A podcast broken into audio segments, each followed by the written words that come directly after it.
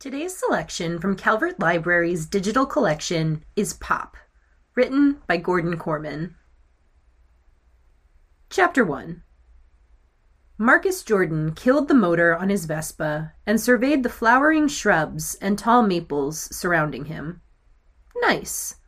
Picturesque, even. More like the Twilight Zone. For starters, the name, Three Alarm Park, after some chili cook-off that used to be held here in the sixties or something. Marcus jumped down, pulling the gym bag off his shoulders. From it, he produced the items that would turn Three Alarm Park into a practice facility. A regulation football, a length of rope, and a round plastic picture frame with the glass knocked out. He looked around, noting that the only other living creature was a squirrel. This was the fourth straight day he'd trained here, and he'd yet to exchange a word of conversation with anybody but himself. Dead summer. Great time to move to a new state. Thanks, Mom. He tossed the rope over a high branch and strung up the picture frame hoop. Then, he started the target swinging gently and retreated about ten yards. Hike! Just like he'd done a million times before, he took three steps back and let fly. The ball sizzled, a perfect spiral, missing the hoop by at least four feet. Marcus snorted. Lonely and lousy. A one two punch. With the added insult of having to chase down your own pass so you could mess it up all over again. He worked his way up to four for ten, then eleven for twenty, and then he broke out the water bottle to give himself a party. Here, in the middle of the open field, the only protection from the August sun was a large granite modern art statue titled Remembrance, which looked like a titanic paper airplane had fallen from the sky and buried its nose in the grass at a forty-five degree angle. A river of perspiration streamed down the middle of Marcus's back, so he did what any self-respecting football player would do. He cranked it up a notch. Football was the only sport where adverse weather conditions made you go harder instead of quitting. He'd still be out here if it were only ten degrees and he were slogging through knee-deep snow and blizzard conditions. Intermission, a dozen laps around the field to really feel the pain. Then he was throwing again, from different angles and further away. His completion percentage went down, but his determination never wavered. There was something about launching a football thirty-five or forty yards and having it go exactly where you aimed it. To a quarterback, it was as basic as breathing. Sucking in a lungful of moist, heavy air, Marcus pumped once and unleashed the longest pass of the day, a loose spiral that nevertheless seemed to have a lot of power behind it. It sailed high over the apex of the paper airplane before beginning its downward trajectory towards the hoop. For the first time in four days, Marcus spied another human being in the park. The figure was just a blur across his field of vision. It leaped into the air, picked off the pass, and kept on going. The receiver made a wide U-turn and, grinning triumphantly, jogged up to Marcus. Marcus smiled, too. Nice catch, bro. He was looking at a middle-aged man, probably around fifty years old. He was tall and built redwood solid, but the guy ran like a gazelle and had caught the ball with sure hands, tucking it in tight as he ran. He had definitely played this game before. Sorry, Marcus added, embarrassed. For what? The man flipped him the ball. Making you look bad? I just thought, never mind. My name's Marcus. Marcus Jordan. With lightning hands, the man knocked the ball loose, scooped it up on the bounce, and bellowed, Go deep! Starved for company, Marcus did not have to be asked twice. He took off downfield, glancing over his shoulder. No! Deep! I'm running out of the park, Marcus shouted, but kept on going. His breath growing short. Another backward glance. The ball was on its way. Marcus broke into a full sprint. The old guy had an arm like a cannon. He took to the air in a desperation dive. For an instant, the ball was right there on his fingertips. He had it. The ground swung up quickly and slammed him, and the pass bounced away. He lay there for a moment, hyperventilating and spitting out turf. The next thing he saw was the fifty-something-year-old beaming and pulling him back up to his feet. "Way to miss everything." "You overthrew me a little," Marcus said, defending himself. The man plucked the ball off the grass. "You couldn't catch a cold, Mac." "It's Marcus," he amended. "And you are..." The old guy scowled. "Your worst nightmare if you don't quit pulling my chain." Marcus flushed. "What should I call you?" "Try Charlie, stupid." "Heads!" He punted the ball straight into the air. The kick was very high, silhouetted against the cobalt blue sky, tiny and soaring. Marcus was instantly on board, shuffling first one way and then the other as he tried to predict where it would come down. For some reason, it was very important to make this catch, especially since he'd screwed up the other one. It was his natural competitiveness, but there was something more. This Charlie character might be weird, but his enthusiasm had sucked Marcus in. The ball plunged down, and Marcus gathered it into his arms. Something hit him.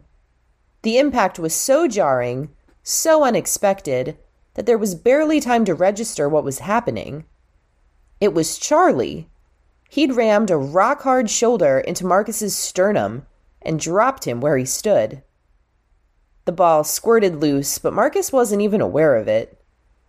He lay like a stone on the grass, ears roaring, trying to keep from throwing up his breakfast.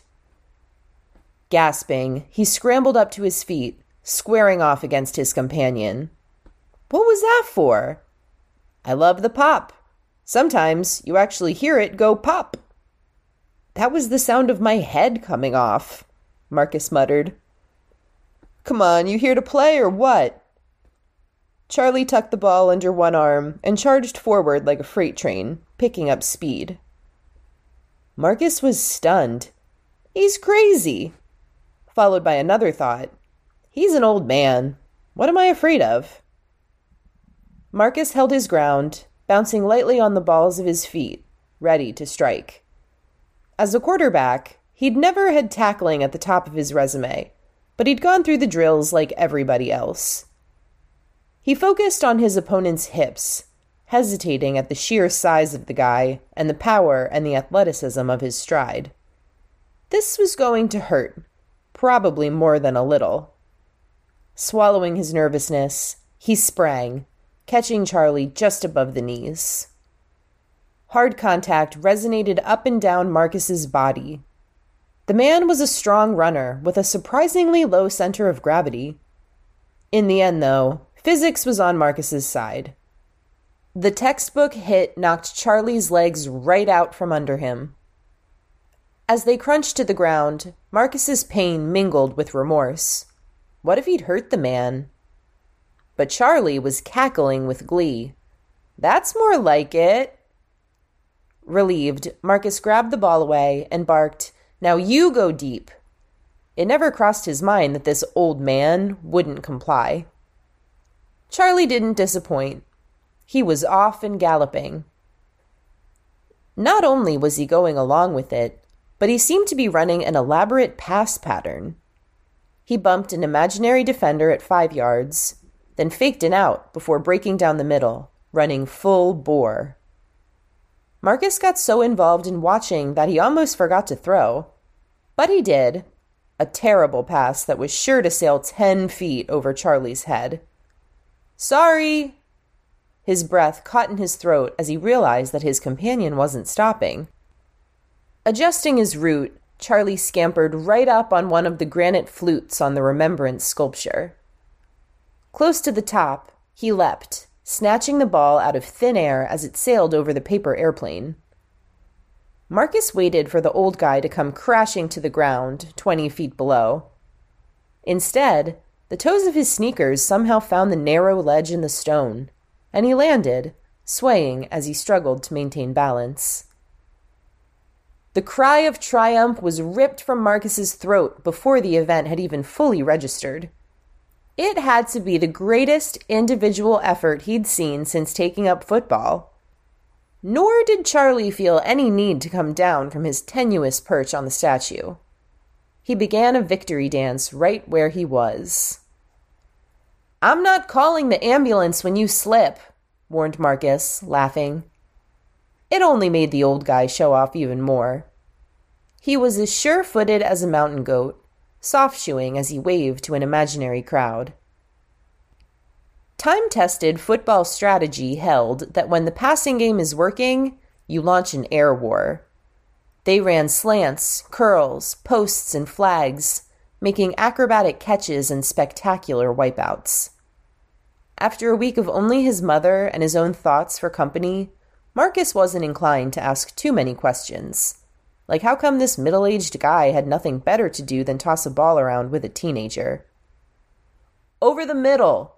Charlie commanded, waving Marcus into a crossing pattern about fifteen yards deep. Charlie's muscular arms snapped forward. The pass was on its way, drilling through the air at bullet speed. Marcus reached for it, but he misjudged the angle. It sizzled between his hands, practically leaving a trail of smoke behind it. Frozen in their tracks, he and Charlie watched it leave the park. Crash! They didn't see it happen, but the sound was unmistakable. When they got to the fence, there sat the football, in the passenger seat of a Toyota Camry, clearly visible through the shattered side window. "Great," groaned Marcus. This definitely wasn't the introduction to the community he had in mind. I guess we have to leave a note and offer to pay. Nothing could have prepared him for his companion's reaction to the crisis. Charlie took one look at the broken car window, vaulted the gate, and pounded down the street at an astonishing rate of speed. He never looked back. In fifteen seconds, he was simply a retreating dot. Of all the strange things about a very strange person, this one had to take the prize. Here was the teenager, ready to own up and make restitution. And here was the mature adult, fleeing the scene like an irresponsible kid. If you enjoyed this chapter and are hungry for more, this title is available as an ebook through both Libby and Hoopla. If you're enjoying Book Bites, please don't forget to follow or subscribe wherever you get your podcasts. And if there are books or genres you'd like to hear, email us at calvertlibrarybookbites at gmail dot com to let us know. Visit calvert library dot info for more information, and stay tuned for more Book Bites.